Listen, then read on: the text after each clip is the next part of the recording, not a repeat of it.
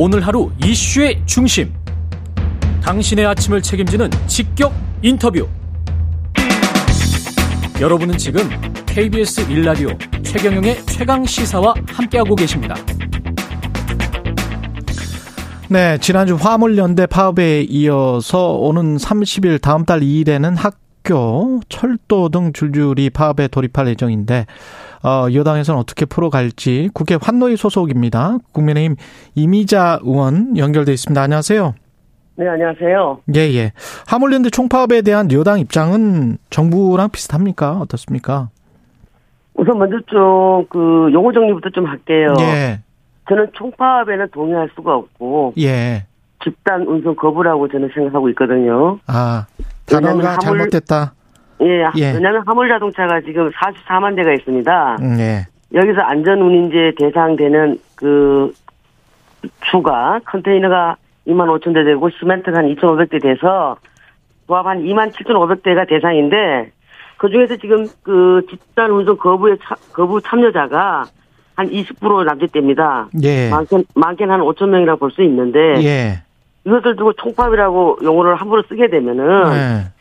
참여하지 않은 다수 사람들이 불편하죠. 예. 그래서, 저는 총파업이라기보다는 예. 집단 운송 거부가 맞다라고 봄- 봅니다. 예. 집단 운송 거부라고 정의를 하셨고요. 네. 예. 그러면 이 문제는 어떻게 해결을 해야 됩니까? 지금 음, 한 4천에서 5천 명 정도 참여하고 계시는 걸로 알고 있는데 예. 우리 화물자동차 운수사업법 제14조로 보게 되면은 정당한 사유가 없거나 또 집단 화물을 화물 운송을 거부해서 화물 운송에 크다는 지장을 주거나 또 국가 경제에 심각한 위기를 초래할 경우에는 국토부 장관이 물론 이제 국무회의 심의를 거쳐야겠습니다만은 어, 업무 개시령을 내릴 수가 있습니다. 예. 그래서 제가 봤을 때는 음. 이 부분에 대해서는 지금 지난번 6월 달에도 한번 이런 일이 있었지 않습니까? 그랬죠? 그때 예, 그때 화물연대에서는 일몰제 연장하고 품목 확대를 가지고 나왔습니다. 그랬죠? 네. 이와 관련돼서 지금 정부가 음. 발표를 했지 않습니까? 안전운임제에 관련돼서 물론 거기에 대해서 시행 결과 분석하는 분석표도 있습니다. 분석표를 봤을 경우에는 교통 안전은 좋아진 게 별로 없어요. 오히려 전체 교통사고 어, 사망자라든가 사고 건수보다 증가됐지 그 어, 좋아진 건 없지만 물론 소득 부분에 있어서는 좀 좋아졌다고 볼 수 있죠. 그래서 이런 부분에 있어서 정부가 그럼 우선 일몰제 관련돼 갖고 연장하겠다고 했지 않습니까? 음. 3년 연장한다고 했는데 이걸 갑자기 이렇게 파업으로 돌입해서 한다는 것은 결코 국민 경제에 바람직하지가 않다. 그리고 덧붙여서 말씀드릴 것 같으면은 우리 사람으로 말해서 그 신체 중에서 대동맥이나 동맥이 혈액 공급이 혈액 공급이 굉장히 중요한데 이게 대동 동맥 경화증 오게 되면 사람이 사망하지 않습니까? 예. 물류가 우리 대한민국 경제에 동맥과 같은 음, 역할을 하고 있지 않습니까? 예. 수출해서 먹고 사는 나라에서 이렇게 물류를 볼모로 잡고 대, 한민국 경제를 갖다가 이렇게 망가뜨리려고 한다는 것은 또 다른 노동자들을 실업자로 내모는 격입니다. 그래서 이와 관련돼 가지고는 저는 음. 정부가 법과 원칙을 준수하면서 강력하게 저는 대응해야 된다고 생각합니다. 그, 이, 저, 집단 운송 거부, 지금 말씀하신 대로 집단 운송 거부를 한 화물 집 차주 분들의 요구대로 가령 네. 예. 일몰제를 연장하지 않고 그냥 폐지하고 네. 예. 그리고 안전운임제 품목을 확대 적용하면 국가 경제에 네. 심대한 영향을 끼칩니까? 지금 그 저도 그 부분에 대해서 이제 상당히 고민을 많이 해봤어요. 예, 예. 근데 이제 컨테이너 시멘트 같은 경우는 계량 표준화가 비교적 좀 용이하고 쉽기 때문에 음. 그게 좀 가능할 수가 있는데 음. 우리 그 국토부 에는 안전운임 위원회가 위원회가 설치되어 있습니다. 예. 화물자동차 관련해서 안전운임 위원회가 설치되어 있기 때문에 예. 거기서 여러 가지 연구들을 많이 하고 있습니다. 뭐 예. 임금뿐만 아니고 그런 예. 분들한테 있어서 지금 철강이라든가 이제 다섯 가지 품목을 요구하고 있지 않습니까? 예. 근데 그 그와 관련해서 크게 문제가 되냐 했을 때 지금 여러 가지로 어려움이 많이 봉착돼 있습니다. 철강 같은 경우에는 예. 지금 우리가 그 탄소 중립으로 인해 가지고 또 여기서 탄소 중립세라든가 여러 가지 문제들이 많이 있지 않습니까? 예, 그렇죠. 이런 이런 속에서 지금은 모두가 힘을 합칠 때고 또 철강이나 뭐 또 그 우리 또 유류 차 있지 않습니까? 예. 운반 차량 이런 부분들은 소득이 굉장히 높아요. 결과를 보니까 조사해본 현 음, 내용들을 보니까 아, 국토부 실장한테 이야기를 들었는데 370만 원, 400만 원 뭐 이런 게 이제 평균이라고 하던데요. 아니 소득 소득이 높다 적다를 의원님이 네. 어떻게 정하실 수는 없는 거잖아요. 아니 제가 그 봤어요 결과 분석표를 갖고 온걸 봤는데 예.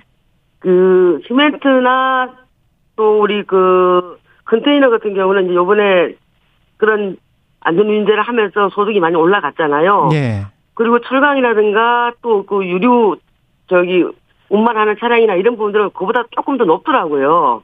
그래서 이게 가장 그렇게 시급한 문제는 아니므로 우리 음. 그 안전 운임 위원회나 이런 데서 꾸준히 그 협의를 해 나가면 되고 음. 아니면 나름대로 서로가 TF 팀을 구성해서 예. 계속 논의를 해 나가면 되는 것이지 이것을 그렇게 물류를 갖다가 멈춰 가면서까지 할 사안인가 그게 저는 좀 어, 좋지 않다라고 말씀드리는 겁니다. 그 일부를 타협하고 조정해서 받아들이는 것도 방법이지 않을까요? 정부에서 이렇게 강공 모드로 가는 것보다는 정부나 여당이 이제 오늘 예. 오늘 아마 화물연대하고 정부하고 어, 그 협상을 하는 걸로 알고 있는데요. 예, 예. 오늘 이제 그 속에서 서로 이제 얼마만큼 양보하고 예. 뭐100% 자기 만족은 없지 않습니까? 아, 그럼요. 예. 서로 대화와 어, 양보 속에서 이제 타협이 이루어지는 부분인데 음, 음. 오늘 그런 부분들이 정부가 이제 얼마만큼 음, 할 건지 아니면 또 음. 화물연대에서 국가 경제를 생각해서 얼마만큼 할 건지 그분들이 이제 나와서 오늘 협상하는 결과를 보고 얘기를 해야 되겠지만 예. 좀잘 됐으면 하는 바람이 또 그, 있죠. 그럼요. 다 예. 그러시겠죠. 지난번에 사실은 이제 그 임 의원님은 국토위가 아니어서 국토 네. 국토부에서는 이게 이제 국토부 소속이니까 네. 국토부에서는 지난번에 이제 건설사들이 공사 중단하고 그런 위기에 처했고 공사 중단 많이 했었을 때 건축비를 올려줬지 않습니까? 네네. 그런 느- 그런 걸로 보자면 네. 똑같은 그 원리가 시장 원리가 적용이 될 것 같거든요. 경유값이 많이 올라가고 이 사람들이 네. 뭐 얼마를 받든 간에 예? 네.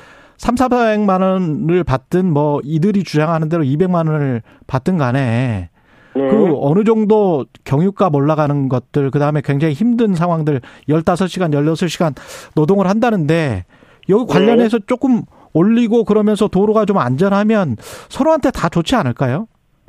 음, 아마 근로 시간은 조금 많이, 이, 그 감소된 걸로 알고 있고요. 예. 그 다음에 유류대 같은 경우에는 예. 화물자동차 안전 운임 위원회에서 예. 1년에 한 번씩 그 유류대, 아니면 또 분기별로 예. 유류대에 관련돼가지고 그걸 다, 어, 계산을 같이 해서 그 정하는 걸로 알고 있습니다. 예. 그래서 화물연대가 주장하는 부분들이 뭐 다 틀리다라고는 할 수는 없지만 아, 그래도 예. 국가적으로 그런 장치는 다 있지 않습니까? 예, 예, 예. 그래서 그런 부분들이 활용이 충분히 되고 음. 충분히 그 대화하면서도 할 수 있는 부분들인데 예. 무작정 이렇게 딱 그 물류를 갖다 멈춘다는 것은 정말 옳지 않다. 아, 먼저 네.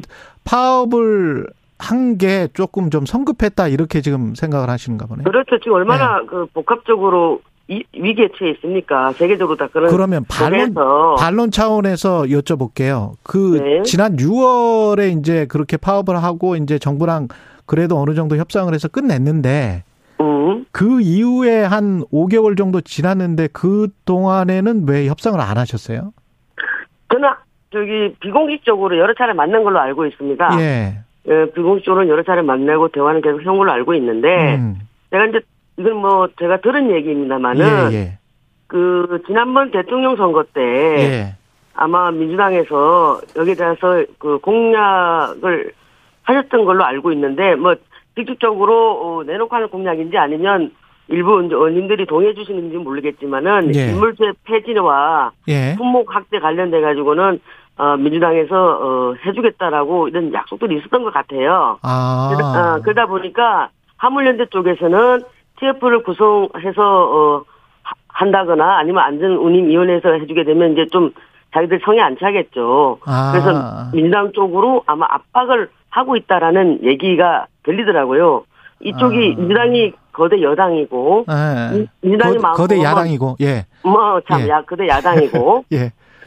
민주당이 그 마음만 먹으면 법을 얼마든지 바꿀 수 있지 않습니까? 예. 물론 이제 대통령께서 거부권 행사를 하실 때에는 그게 뭐 성공할 지는 못하겠지만 그렇죠. 예. 그래서 아마 화물연대 쪽에서는 민당 쪽하고 뭐 얘기를 많이 하고 있다라는 얘기를 제가 들은 바 있습니다. 그게 그거군요. 그러니까 저도 몰랐는데 민주당과 화물연대가 지금 연계해서 이거를 그 파업을 하고 있는 거 아니냐. 그래서 국민의힘은 이러면 안 되는데 뭐 이렇게 지금 생각을 하시는 것 같네요. 보니까. 이건 제가 이제 들은 얘기고 아, 제 들은 주장입니다. 얘기. 예, 알겠습니다. 국민의힘에서 그렇게 얘기한다는 게 아니고 제가 이제 알겠습니다. 여러 가지 정보를 네. 들어 듣다 보니까 아무래도 이제 한동희 간사다 보니까 예, 예, 예. 듣는 얘기가 많이 있지 않겠어요? 알겠습니다. 그러다 보니까 이제 예. 그런 내심 그런 얘기도 있다라는 네. 얘기를 제가 들었어요. 알겠습니다. 그래서 이- 아 그렇다면 그럴 수도 있겠다는 생각이 들더라고. 잘 타결이 안 됐으면 그러면- 좋겠습니다. 안 그러면 예. 정부 쪽하고 타협을 해야 될 거 아니에요. 국민들이 바라보고 있는데. 여기까지 듣겠습니다. 국민의힘 이미자 의원이었습니다. 고맙습니다. 네, 감사합니다.